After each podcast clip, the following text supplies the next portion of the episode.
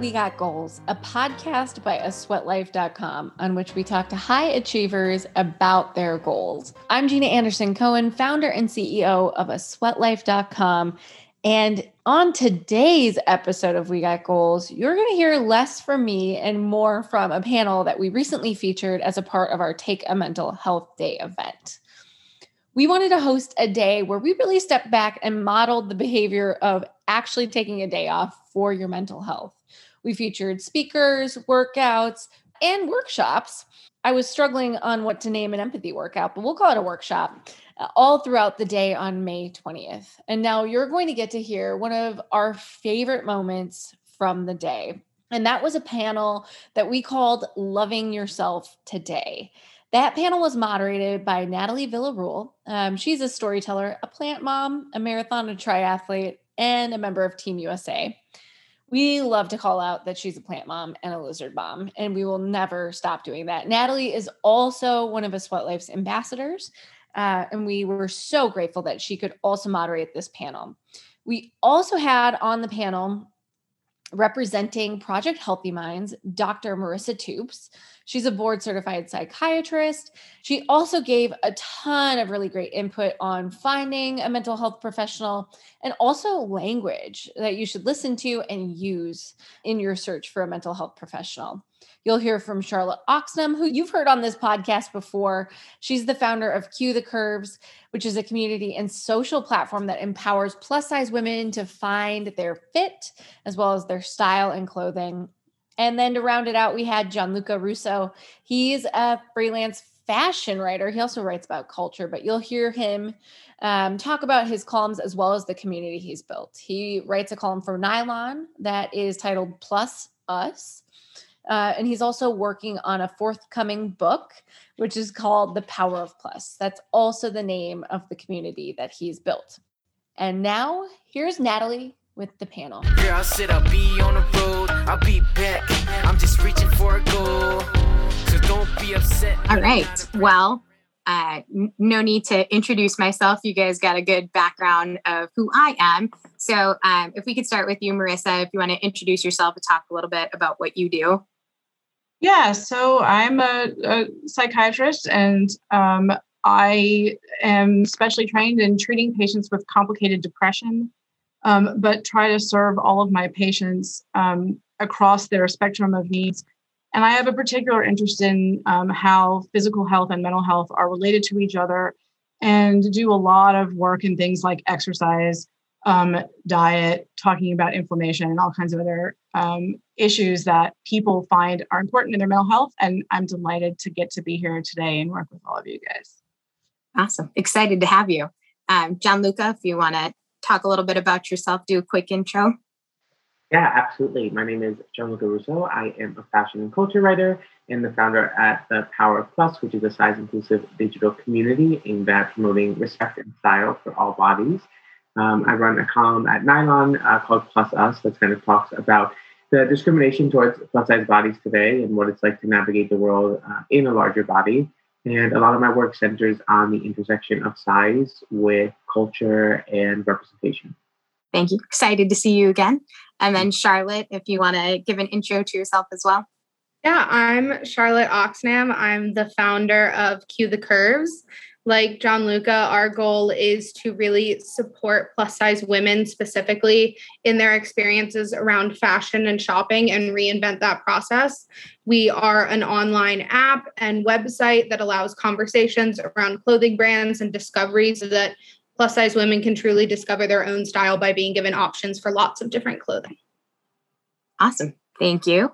Um, so just to kind of set the tone and get things started, uh, something I did want to touch on before we kind of dig into like the meat and potatoes, so to speak.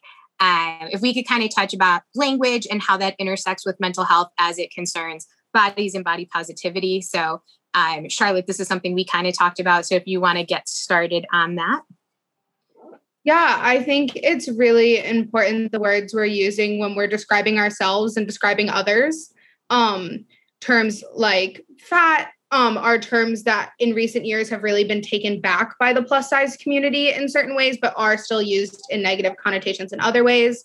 I personally choose to use plus size to describe um, myself and others like me.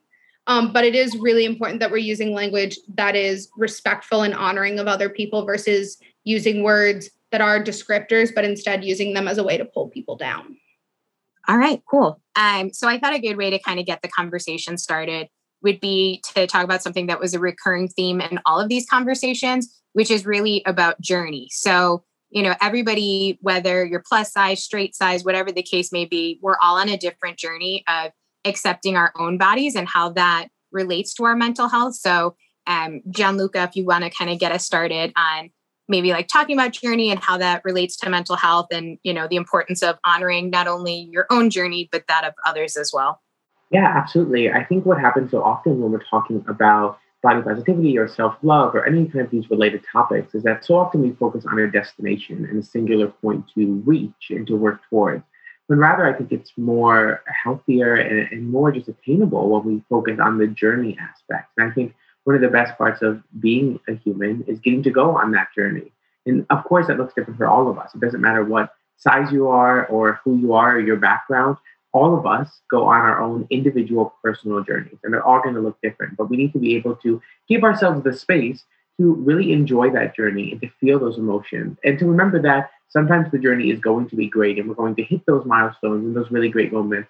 And then at other times we'll sink and it'll be darker moments, but every step is still a step forward. And I think that's what I try to focus on in my own mental health journey. And I know others as well, is that instead of viewing something as a step forward or a step back, I try to change my mindset to just view it as another chapter, right? So the chapters continue. It's nothing forward or back, which is towards the larger story that's being written about yourself. So I think the more that we give ourselves the space to really focus on the journey aspect here, the more kind of love we can extend to ourselves and, and giving ourselves the time and the energy to really grow into the person we want to become, rather than feeling like we can never reach this kind of unattainable ideal at the end of perfect body positivity. Absolutely. Charlotte, I know you probably have some stuff to add to that as well. Yeah, I totally agree with everything Gianluca just said. I think the other thing is in terms of other people, I think there's such a, a nature to compare ourselves with where we are on our journey versus where other people are on their journey. And what I have to remind myself, and I try to remind others, is that we also all started at different places. I know for me, especially growing up as a plus size girl, I had a lot of issues with my body image that sort of pulled me back behind the group almost. And I felt like everyone was like getting to loving themselves faster. It was so much easier for them. And that made it really hard for my personal journey. Um, so recognizing that I had had those sort of extra weight, been pulled back a little bit um, in the in the race, so to speak, um, helped me a lot to realize that it needed to be about my individual journey and not about comparing where I was with myself to where other people's were with themselves. Absolutely. And also recognizing that, you know, other people's journeys and kind of being respectful of where they're going, because like there's this expectation that people need to stay a certain way and that they're like, this is how I met them. And so this is what they need to be forever. And people are allowed to grow and change and evolve and become different things. And, you know, that that could manifest itself in a lot of different ways, but, you know, also holding space for those people in their journeys. Uh, Marissa, I don't know if you have anything you want to add into that. Yeah, I mean, I think a lot of times when it, it's about your relationship with yourself, and like any other relationship, you don't like, sometimes you're annoyed with your, you know, if you're married, you're not going to go fifty years and never be annoyed with your husband. And sometimes you're going to be annoyed with yourself and you're not always going to feel positive all the time, every day. But that doesn't mean that you are not in a long-term committed relationship with yourself to love yourself as good as you can. So um, I, I, I definitely have people, um, It, we talk a lot about sometimes that being positive feels like a burden. Um, it's not always easy, and that's okay too. Yeah, I think also the social media aspect of it all, in that people share their lives in different ways. Yeah. And recognizing that what you're seeing isn't the whole picture always. I am someone who have chosen to sort of put my life out and my struggles out on the internet, but not everyone does that. Um, And recognizing that and recognizing what you think is going on with someone is not always what's actually going on with someone, and that there's a lot that's happening behind the screen, behind the conversations you're having, and respecting and honoring that as well. And I think there's kind of this important aspect to remember is that a majority of people are putting out a highlight reel on social media, right? Like, it's not the full picture. It's a very curated look into the best parts of their lives. And so even the people who are more authentic and share more of the, you know, three sixty in the entire picture, it kind of the flip side to that is then the pressure to always be authentic. And, and what does that mean? So on both sides, there's really this kind of pressure of either looking perfect all the time or how do I look imperfect and be relatable? And so on both sides, there's really a lot to navigate. So I think it's important to also remember the balance there and how, and realizing how it can affect you and shape you and really figuring out what exactly works for you and makes you feel the best, because the way it is for someone else is going to be so different. And social media is great for many reasons, but worse for many others. And so it's important to kind of figure out that balance. Yeah, for sure. That, by the way, like being in a long-term relationship with yourself, that's going to be like my like buzz sentence that I'm going to keep from this. Uh, Cause that's just like such a good way to put it that I hadn't thought of. So, um, but that being said, in terms of like finding balance, and this is also kind of something that um, you said about like, you know, it's not always going to be positive, to kind of talk about body neutrality, right? So we have this idea of body positivity, like love yourself and, you know, like point out things that you really like about your body or whatever the case may be. And sometimes it's just a matter of existing, right? Like, I'm proud of my body. Today I was able to walk a mile or whatever the case may be, like celebrating what your body can do rather than what your body looks like, and kind of reframing the way that you celebrate yourself. So uh, we'll start with Charlotte for this one. Yeah, I was talking about this with someone the other day, and I think a sentence that really hit home to me was that I'm working towards body positivity, but that also means working out of body negativity, and that there's a journey there and a path, and we don't all start at neutral. Um, and so I really like having body neutrality as sort of this beautiful middle step that feels really attainable and real. And when I get in those spaces where I'm down on myself, instead of trying to force myself to almost fake it till I make it of loving myself, I can reframe and look at myself as my body is letting me do what I want to do. And it's about me as a person and me as a soul versus me physically and the space I'm taking up and how I look. Um, and that is a lot easier of a mind frame to get into than to jump all the way into the, my body's perfect, I love every part of it. Um, so I think body, it's a really important phase to be able to be in and stage to get to that can break out of those negative cycles. For sure. And if anybody else has uh, thoughts on that as well, feel free to jump in. There's, I think there's a huge value to just acceptance. Uh, like the way you're talking about is being neutral. And if that's where you are, you can't get any place else if you're not standing firmly on the place that you are right today. And so sometimes the place that you are today is mixed up or hard or difficult, but that's where you, that's how you start to move. You know, you can, you have a nice place to push off of when you are honest with yourself. And sometimes honesty is about some things that you don't like. Yeah. And I think um, one of the things that I'm hoping you can kind of elaborate on, Gianluca, is about this idea of self-worth, right? Like that, that worth never goes away. Um, so you might not have the self-love all the time, but you're still worthy. If you want to, you put it a lot better than I did. So I'll let you get into that. Yeah. Well, I think body neutrality is great for a lot of people. And I think it's much more attainable and relatable for a lot of people than what body positivity has become. Um, because we've seen body positivity become really commercialized in a lot of ways. And so body neutrality feels much more relevant to people um, and much more within reach for those who really want to work on this journey. But I think the important thing to remember with body neutrality, um, and this is what I take away from it in my own personal life, is to focus on the fact that however you feel about yourself one day, that will waver. But regardless of that, your worth will always remain the same, if not increase, as you do more and, and become greater. And so that's what I really try to focus on here is I think so often we view ourselves so negatively and, and so harshly, more so than outside people do. And so, so often we talk about the way that society treats us, but the way that we treat ourselves is often why we view ourselves as less worthy. So even when we're given opportunities, we might feel like, oh, we're not worthy of it, even if we're receiving out uh, outside, you know, um, praise for it, and, and we're getting these opportunities, but we feel like we're not worthy because of the way we view ourselves. So I think that's a really important aspect of body neutrality, is learning that your worth will always remain the same, no matter how you feel about yourself, no matter what's happening externally. And when you're able to do that, you're still able to give yourself the space and the confidence to step into your own lane.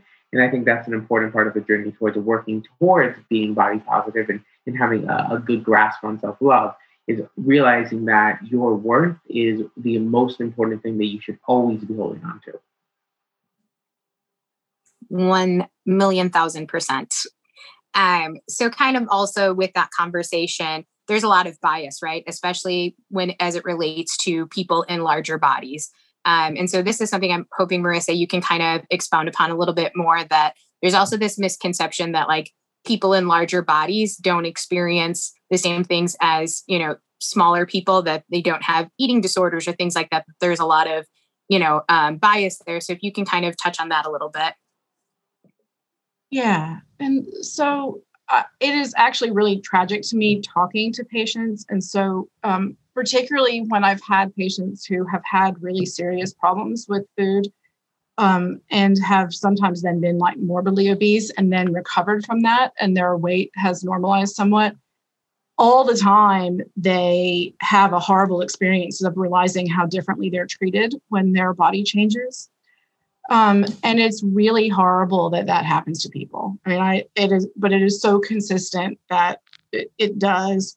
Um, and I, I, I think the idea of internalizing that is just so important, because people walk around believing about themselves what they are, have had reflected to them. Um, and it, there's not maybe much that any of us can do in an instant about the biases that other people have towards us, but being aware of how you might be carrying those biases around inside can make a huge difference in, in recognizing your value and um, being able to value yourself.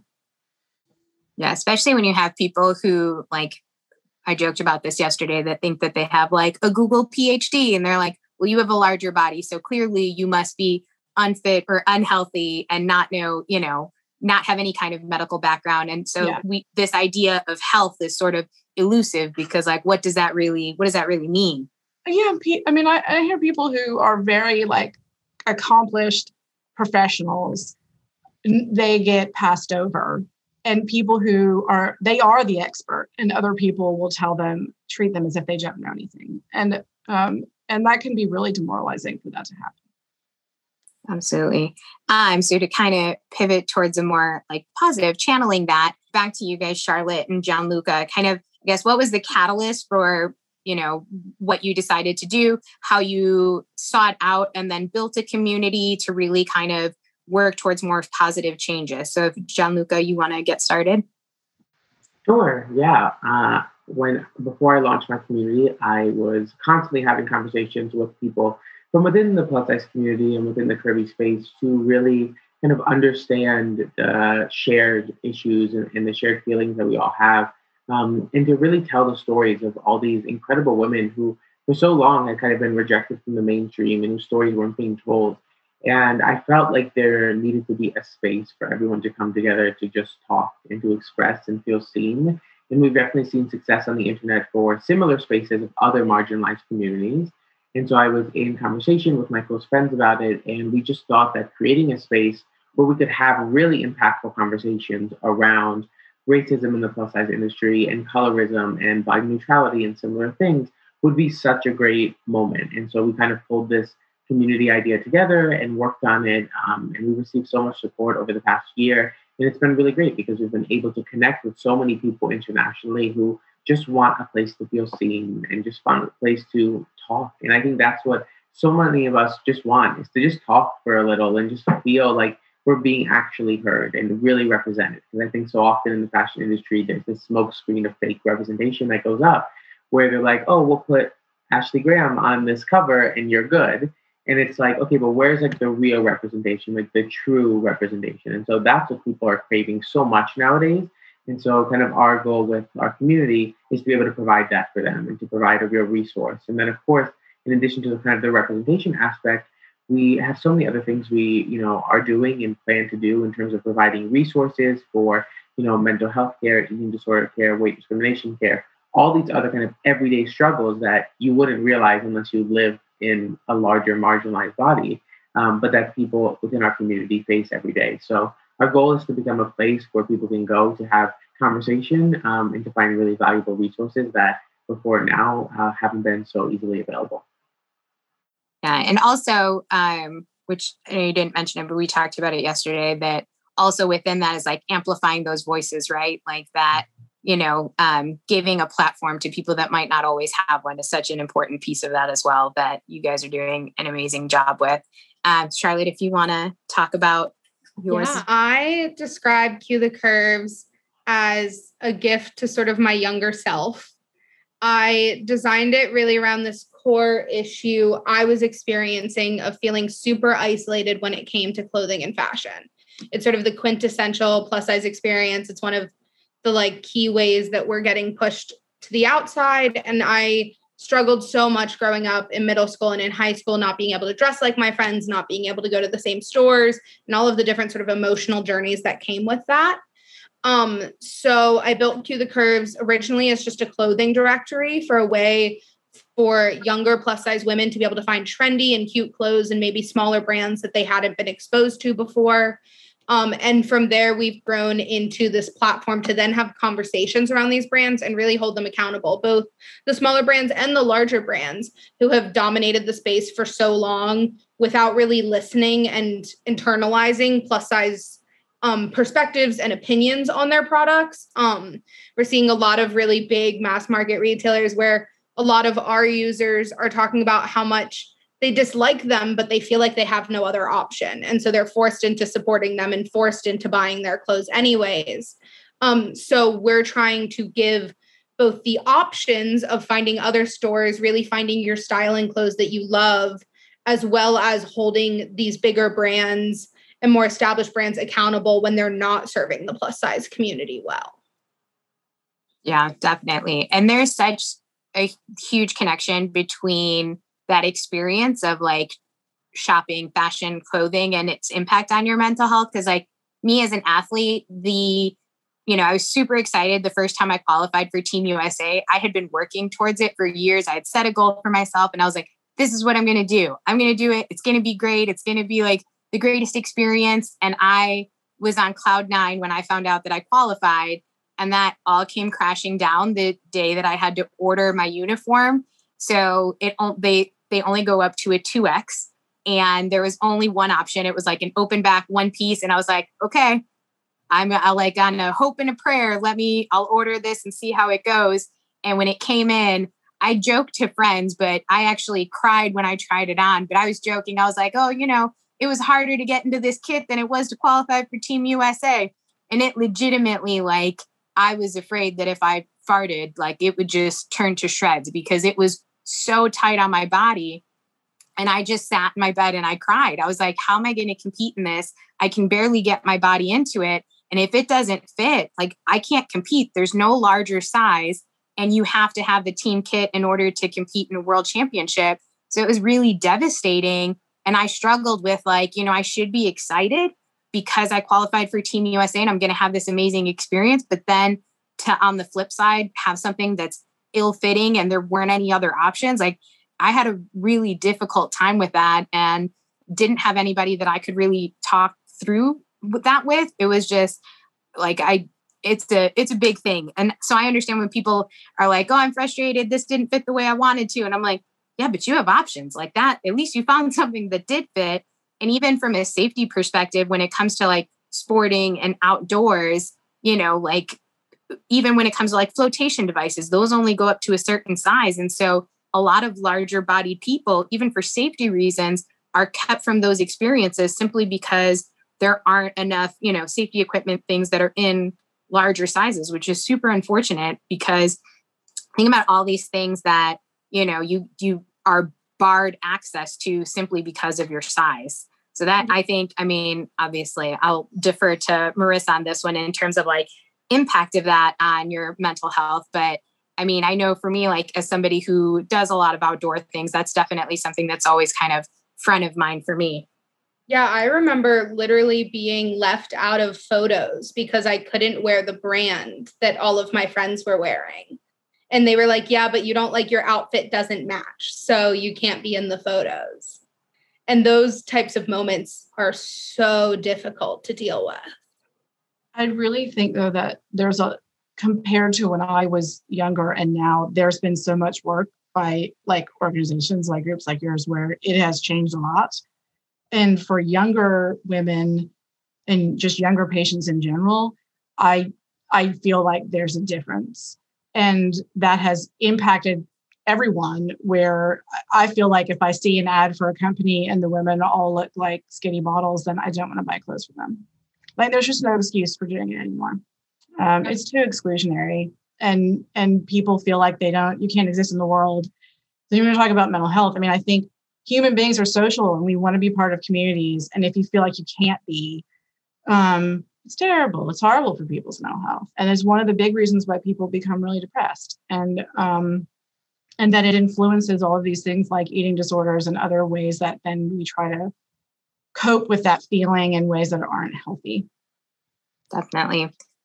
Um, something you touched on, which I thought was important, which is, you know, um, being aware and mindful of the ways that brands are marketing or even what sizes they go up to, because that's something as an ally, you know, like seek out brands that have extended sizes, seek out brands that are showing representation, not only of different body types, but also, you know, like just a whole range of different things, whether it's race or, you know, different differently abled bodies, just different things. Like, seek those brands out and encourage them so they continue doing that work. Um, if you guys want to jump in and talk about some other ways or experiences that you've had with people being allies for you. Yeah, I'm a, I'm a huge proponent of put your money where your mouth is. Um, and buying clothes is one of the best ways to do that, whether you are plus size or straight size. I think straight size people have a lot more effect on that space right now because they are going to be what sways the market towards size inclusive shopping, since the plus size shoppers are already there. Um, I tell the story of a friend of mine who I grew up with, who's now my best friend, who went into the mall with me and purposefully made sure every store we went in offered clothes in my size. So I got to spend a day at the mall like anyone else. And I didn't have to worry about if I was going to be able to shop in every store that we went into. And it was moments like those that were super impactful on me growing up. And I think is such a great way to show, to be an ally to larger bodies. For sure. Does anybody else have anything they want to chime in to add to that? I'll just say, just going back to what we were talking about before in terms of amplifying voices, I think that's kind of the core for me on allyship, is really amplifying those with different perspectives than you, and especially those who fall under deeper marginalizations and intersections. And I think when you take the time to do that, it has the biggest impact and the best impact. So I think that's really important, um, but just across the board, to really amplify other voices, because we have to remember that our perspective is so limited. No matter how many conversations we have, if we don't have a lived experience, we can only understand so much. And we need to understand when it's our time to talk and when it's our time to listen. And I think people need to do a lot more listening than talking. Um, and so that would definitely be kind of my center uh, message there, is to really amplify other voices and intently seek out other pr- perspectives. I think a lot of times people will wait until something big happens to amplify someone, to try to learn, um, but we should be really proactive in doing that. And I think that's what shows a good ally, is someone who is proactive um, and intently seeks out amplifying other people. Um, and it's very easy to recognize someone who does that rather than someone who falls on the line of being performative. Absolutely. And also, the, I think the biggest piece for somebody who seeks to be an ally is to educate yourself. Like, don't expect members of those marginalized communities to be the one to do the labor for you and explain why something should matter or, you know, different things. And I think it, it's okay to ask questions, but show that you're making an effort first. You know, take that first step, do some research on your own. And then if you're confused about something or whatever the case may be, then ask some questions, but don't just come in with the mindset that people should have to explain things to you. Um, definitely, if you seek to be an ally, the biggest first step, I think, of that is to educate yourself. Yeah, absolutely. Because you don't want to ever, you know, you don't want to ever ask someone who falls under, you know, a deep marginalization to exert emotional labor for your benefit when it's something that you can easily find online or easily educate yourself on. So I think that's the important thing, is a lot of times people will ask others to do the work for them. And I think being a good ally means doing it for yourself first. And then in terms, since uh, both you guys have built communities, you know, for yourselves, but also, you know, the world at large, like, why do you think that that aspect of community is so important, especially like your representation within that community? You want to go first, Gianluca? Sure. Uh, I think in my view and in my life, community is everything, especially for people who have felt alone for a majority of their lives. And I think that's why all of this work is so important, because if you ask any plus size person or any person who has lived in any marginalized body, um, if they felt alone growing up, ninety percent of them will say yes, because ninety percent of them were alone. They were always the other. And I think being the other often gives you a very negative mindset about yourself, that when you're able to actually connect with a community for the first time who understands and who allows you to just breathe and talk and feel seen, it is the most transformative thing. And I have personally experienced that, and I know so many people have. And so that's, I think, the most special thing about a community, is getting able to feel that transformative power for the first time. And then feeling so embraced and knowing that there's somewhere where you can go where you are not the other, but you are the norm. And so I think that's why community is so important. And that's why social media has helped in that aspect, to bring people together in a way that has never happened before. Because when you can so easily connect with someone who understands everything without you having to explain it, it's the most refreshing feeling possible.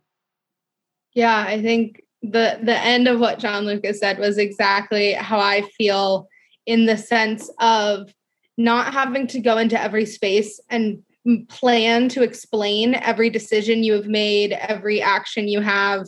Um, you know, I don't join conversations with certain people when it comes to fashion and clothing, because I don't want to have to explain the entire world of the fact that I can't shop at the stores they're talking about and that certain things aren't offered to me. That's just mentally exhausting. And for my own sake, I remove myself from those conversations, which is really isolating.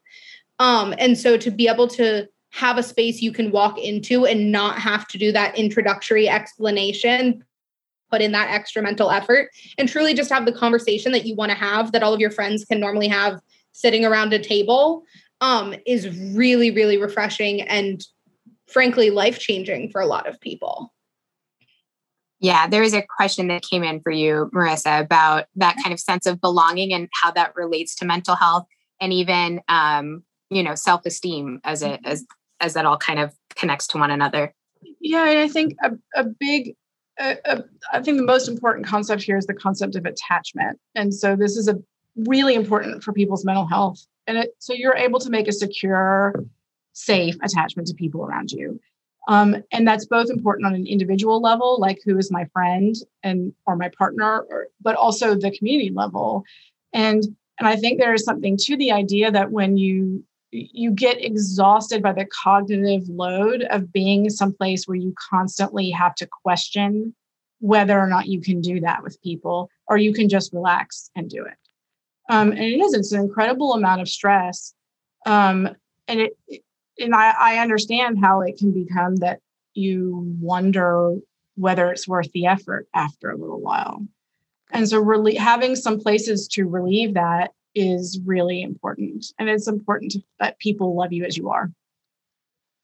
Definitely. That's like, there's a, a group of plus size triathletes that I'm a part of. And like, that was a game changer for me as a triathlete. Cause when I first started, I was like, cool, cool. Nobody here looks like me. This is, this is real awkward. There's like no people of color and no plus size people. So I really stick out a lot. So finding that community was such a huge game changer for me, and feeling comfortable and then really going after my goals and like, you know, stepping into that part of who I was becoming as a triathlete, which like still kind of feels weird to say, but that aspect of community is just so important to not only on your own journey, but to also help others, because once they see you, you know, doing certain things or accomplishing things, then others feel encouraged to do the same, which I think is also really important. You have the mental resources to help other people when you feel more secure too. Um, it is, it is critical for people not to be anxious all the time and questioning themselves all the time. Yeah, especially that anxiety as it relates to shopping. Like that is such, like, so tied into self-esteem, especially as you're younger, like having difficulty. Even I remember like being young and most of, you know, girls that I went to school with were shopping in the junior section. I was like, yeah, I don't fit into that. So I'm going to go to the women's section where there's nobody. There's not really any homecoming dresses, but hopefully I find something. And so it's this really alienating experience, right? Especially navigating that as a younger person, um, trying to figure out what to do, or like, you know, am I still going to look cool if I get this dress that like somebody's mom probably wore to a wedding? I don't know, but I'll make it work. So definitely, I think that ties in so much with self-esteem. I don't know if you have anything, Charlotte or Gianluca, that you want to add to that. Yeah, truly. I mean, physically being sent to the back corner of a store is a very demoralizing experience, to have to like remove yourself and to go to the back, um, and then not even find great stuff when you're there. I I totally relate with that. I remember being so scared to go prom dress shopping. I was convinced I was only going to do it online and wasn't even going to get the experience of trying on clothes until a friend of mine's mom, mine's mom texted me and let me know that a local shop had plus size prom dresses. And she was like, you should go check it out. Um, but it is a very, stores are designed to sort of isolate plus size people in really, really upsetting and problematic ways. Yeah. And I know, um, Gianluca, I know that's something that you kind of seek to work on, is being, you know, an advocate for change in that and trying to work with some brands. I don't know. I don't want to like give too much away if you're not like talking about that yet in terms of long-term goals, but if you kind of want to speak a little bit, whatever you're comfortable with on that. Yeah, absolutely. I think even today we are seeing so many brands that are hesitant to extend, uh, expand their size range or to um, extend into the plus size market. And I think, you know, now more than ever, we have um, an abundance of information that shows why it's important. So a lot of it now is reworking the, the inners of a brand and help them to really understand why exactly um, this customer needs to be served and deserves to be, and what that kind of return on investment is there. Um, so I think a lot of brands now are trying it. Um, a lot of them are doing it wrong. And I think that's because they don't talk about the community aspect. And I think the key to really serving this customer is to center her in the conversation. So those brands that are actually able to look at this community, connect with them, and use the community in the inside the brand are the ones who are able to make the most long-lasting change and impact, and who develop trust within the community. And I think once you're able to develop trust, that's kind of the best thing. So whether it's working with, you know, top influencers and consultants within the community who know exactly what this customer wants, um, or going directly to the community and having these really frank and open conversations, uh, I think more brands need to do that and just be more transparent with the process, but also to pick up the pace, of course, and things are much slower than they should be in this regard. Um, but it's something that I, of course, uh, have worked on, and I've consulted with many brands, and we continue to do that. Um, and we just hope to bring kind of our community aspect to the brand and to show them what exactly this customer wants, what she's waiting for, um, and why she deserves to be seen more now than ever. So that's kind of our hope, is to be able to, to really open brands' eyes and to show them the importance here, because you can give them all the facts they want, but if they can't understand the real message and the real importance, they'll never be able to tackle this market in a really uh, impactful way. Yeah. And something that you mentioned there um, relates to one of the questions I just saw in the chat, which is, you know, what brands are, are doing it well and what influencers are a good source to follow to get some of that content that relates to body positivity um, or advocating for differently sized people. So if there's any brands that you love or people that you think everyone should follow, if anyone has anything to throw out there. I, I mean, obviously, Gianluca and I, Cue the Curves and Power Plus, we're both both trying to do that, both amplifying those voices. I really love following Gabi Fresh. I think she's been really authentic and put out some really cool clothes in collaboration with some other brands that I have really loved. Um, it's hard. There's a lot of smaller clothing brands I really like. Um, there's one called Smart Glamour that is doing some really cool stuff around size inclusive shopping. And um, I mentioned this the last time I talked to Natalie, but Ulla Popken, which goes very far in their size inclusive range. And I really have loved their stuff. I think it really comes down to like your personal style though. I, I don't love to like recommend one specific brand because I think it makes it seem like, you know, one store will fit everyone's needs. And that's not, not totally the case, but um, I'd love to hear Gianluca. Yeah. Um, yeah. I mean, there's so many people, but I think in terms of brands, I really love what Eloquii is doing right now. I think they're doing some great initiatives around the intersection of race and size. That's really important. Um, and so I really love the way that Eloquii has tackled that conversation over the past year. And there are, of course, some similar brands um, as well that are trying to do good. I think Fashion to Figure has a really good um, view on who their customer is and how to support, you know, especially marginalized influencers within the plus community, um, especially, you know, Black influencers within the plus community. So I think they're great.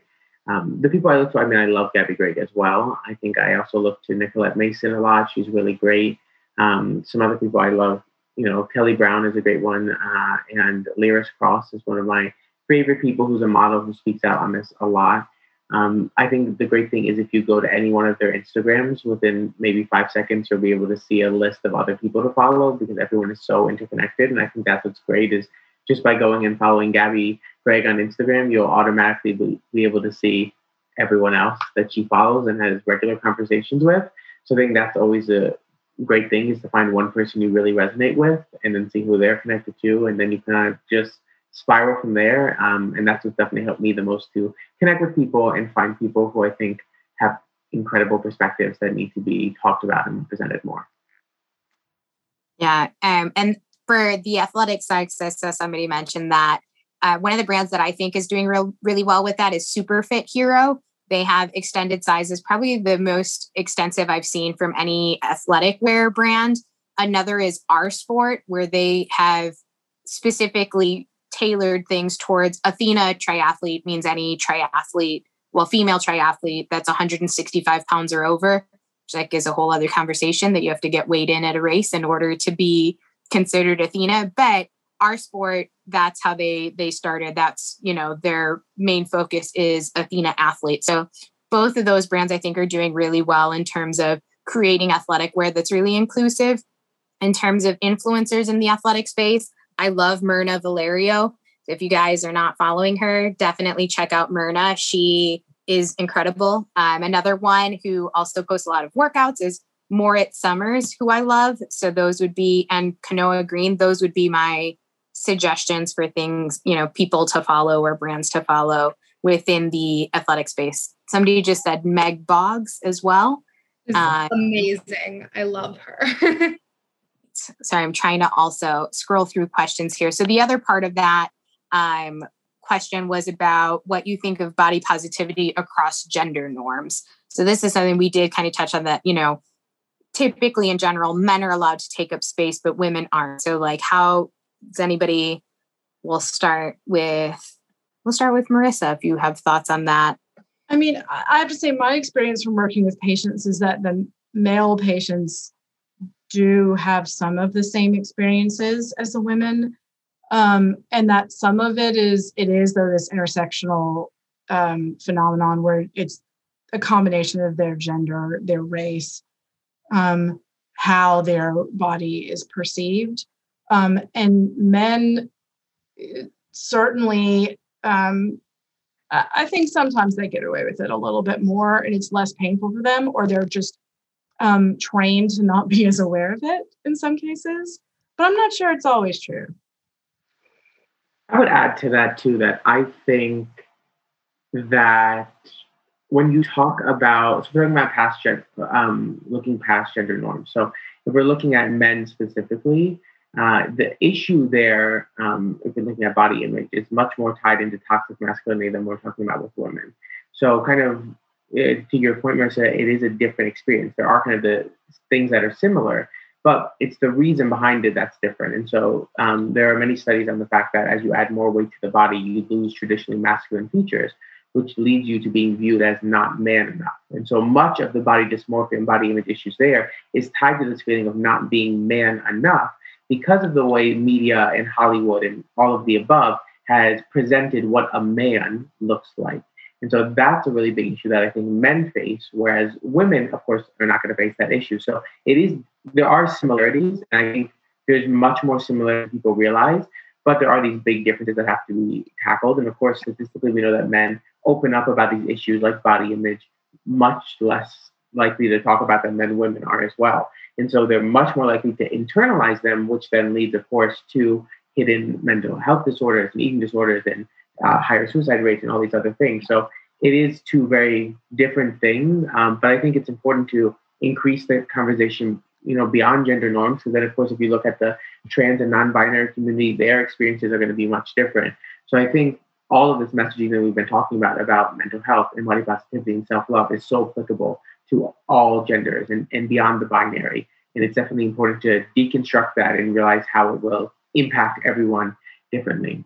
Yeah, and I, I actually, I completely agree. I, I have a, a fair number, or have treated over the years, a fair number of non-binary or trans patients. And for them, exactly what you said is very important, that um, several of my patients have developed eating disorder problems because they feel if their weight goes up, then they look more feminine.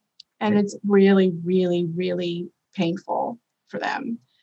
Um And it can be very difficult to manage when you're not, when you have an intersection of not just the size, but also thinking about how that makes you look gendered in one way or another way. Okay.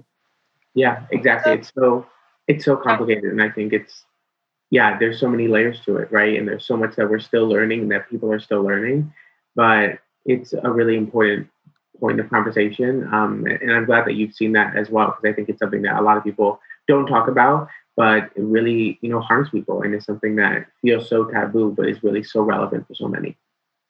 Yeah. And I think from the clothing side of it, there is some sort of silver lining and excitingness around the fact that a lot of brands that are working to become more size inclusive, or that are starting, that are with the goal of being size inclusive, are also considering other parts of marginalized communities within that conversation.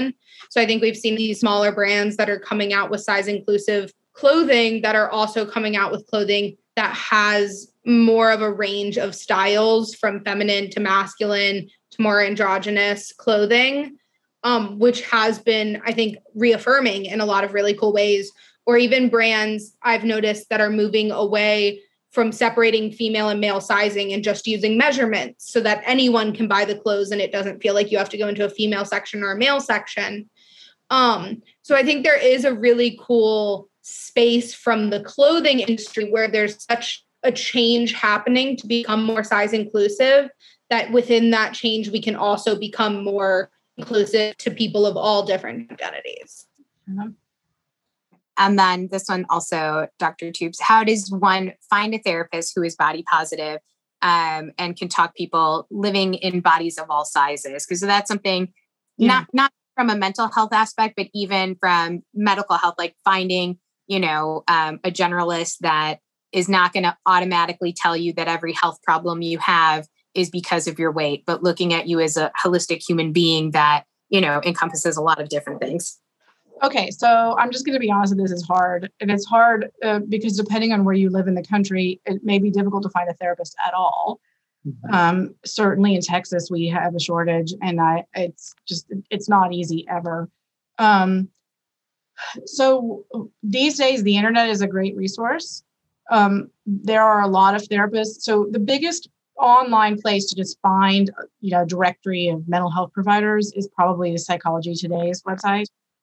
And more and more um, people um, will list in their profile um, if they have either special populations that they're interested in, or just that they, you know, they'll put statements affirming that they're open to or positive about different marginalized groups. Um, and so that can be a reasonably good place to start. Um, and then follow through on people's websites and talk to them. I think really, I mean, in practice, what happens is that once somebody finds one person, then we all network with each other. And so just like many of my patients are like, oh yeah, I know who the endocrinologist for people who, um, you know, want to be on hormones is in Austin. And I know who the person who, um, you know, is really good with um, patients who struggled with being told things by their gynecologist about their fertility because they're overweight. Like, we know who the, you know, the professionals know who we are. Um, and so once you get in that network, ask the people that you know and trust about who they think are good and know and trust. I think that's such a huge part of it, is finding somebody who not only like will listen to you and also accept that, and, you know, listen to who you are as a human being without taking your size into account, that that's not part of the equation, and really, you know, taking it seriously when you talk to them about symptoms or anything that you're having, and not just automatically like, oh, if you lost weight, it would get better. And I also want to say it isn't, I mean, this is sort of like the conversation people often have about race, where you say, well, I don't see that. And it's not that I don't see it. Um, because sometimes it's really important for patients to have you be where they can talk to you about it. And it is important. And many of my patients come to me because this has been a big issue for them, like for all the reasons that we talked about. They feel marginalized, they feel hurt, they've had horrible experiences with their family sometimes. Um, the parents who tell their children, like, you'll never find a husband if you keep eating like that, are still out there. Um, and it's terrible, and they're traumatized. Um, so I, I want to get a balance where we don't attribute everything to that, but we let it take up the space it needs to in their treatment for whatever that is. I don't know, Gianluca or Charlotte, if either of you have anything to add to that. Yeah, I would just say, I mean, I think she really nailed it on the head. Marissa did a great job of explaining that. I just think I, w- I would add to, just to circle back to where we started this conversation tonight on the topic about language, when you are looking at their websites and reaching out and having initial phone calls, to be very aware of the language they're using, because you can tell a lot very quickly from how they speak. Um, so to ask deliberate questions and to really vet someone, um, and to really understand, you know, you can tell so much from the words that they use and the, the way that they speak, and to really get into that before you kind of feel locked in. Um, I think that's important too in the whole process of doing that. Most therapists and psychiatrists will talk to people, you know, for like a free phone com- consultation to have a chance for people to get to know us. And um, it is, I agree, it's totally important to ask the questions that you need of somebody before you commit to being their patient. Right. Especially when you're going to be so vulnerable with them, it's important to have, mm-hmm. you know, at least some of what of a connection to be able to build that trust to get to that point. Yeah. And I think also along the lines of those references, when you are in situations where you're going to a new doctor, and many times it's based off of a recommendation from a previous doctor, to make sure that that's something you bring up and ask your doctor and say, okay, who do you recommend, knowing that this is something I really care about and need? Um, because I know I've been in the case where doctors sort of have someone that they blanket recommend, but when I specifically go and ask the question, I say, okay, but I want someone who's good in this regard, who I can talk about in my, bo- my body in healthy ways, and my weight isn't going to dictate the conversation over everything else. Then they can sometimes switch who they're going to recommend to be like, actually, you might work better with this doctor. Um, so advocating for yourself also in that recommendation phase can help. So you're not spending all your time talking to seven different doctors until you finally get to one that you feel comfortable with. That can cut down on that time. Definitely. Um, so what do you think about vanity sizing and the impact it has on fashion, expectations, and body image? Like, if my dress says eight, why don't larger sizes continue that? Shouldn't a twenty say sixteen? Does this distort straight size people's treatment of plus size clothes slash people? Personally, I think vanity sizing is this weird band-aid to a bigger problem we should be talking about, which is the fact that we're adding, we're assigning a value to what that number is to start with. Um, I think in an ideal world, sizes are sizes. They should be universal across brands, and they're just to make sure that the clothes you're wearing fit your body. End of story. Um, and I think the act of vanity sizing is also giving power to the narrative that smaller is better, that you want to have a lower number, um, which is very detrimental to the plus size community. So I, I think it should just not exist to start with across straight sizes or plus sizes. It would make much more sense if they just sized everything by like the actual measurements Yeah. That would be better and less confusing. Yes. You would actually have a better idea whether or not something would fit. I don't even think there's consistent sizing across brands anyway. It just doesn't make sense. Yeah, exactly. No. I think of men's pants and the fact that my brother can go buy things based off of the inches of his waist and the inches of his inseam. And that's, that's the end of it. And I, I get to play a fun game of order everything in three sizes and hope that one of them fits. And then I actually keep in my notes app what size I am in different stores because it is so hard to keep track of and varies so much. Um, so yeah, I would, I would love a universal sizing system. I think even that gets difficult. Like for, I mean, I guess I can't speak for men because I've never shopped for men's clothing, but I would imagine that if you are a man who, you know, whose body type isn't like a typical, you know, straight size, like this height to weight, like waist size to inseam ratio doesn't work, that that could be really difficult as well. You know, if your body is proportioned differently. And that's the same for women, that it can be really difficult depending on the proportion of your body to find things that fit well. And often you have to get stuff that's custom made just to really, you know, feel that you feel good and comfortable in it. I can tell you that that is also, it's true in many ways that this way clothes are made is not made thoughtful about the bodies that are actually going to wear them. And I, I completely get it's, that I haven't had the same experiences that you guys have, but um, but I do understand enough of it to say it doesn't make sense that we can't just have clothes that are tell you how big they are. Like what? Now, like what? What does a size large mean? What is that? Yeah. And why is women's sizing so awful when it comes to shirts? Like why? Why can men get pants that have, they know how long the inseam is, but women's pants, it's a mystery how long. They, I don't know. And there's variants. I think that that is one thing I've always been jealous of is the idea that like a guy can change size of something by going up in the waist, but not going up in the inseam. Yes.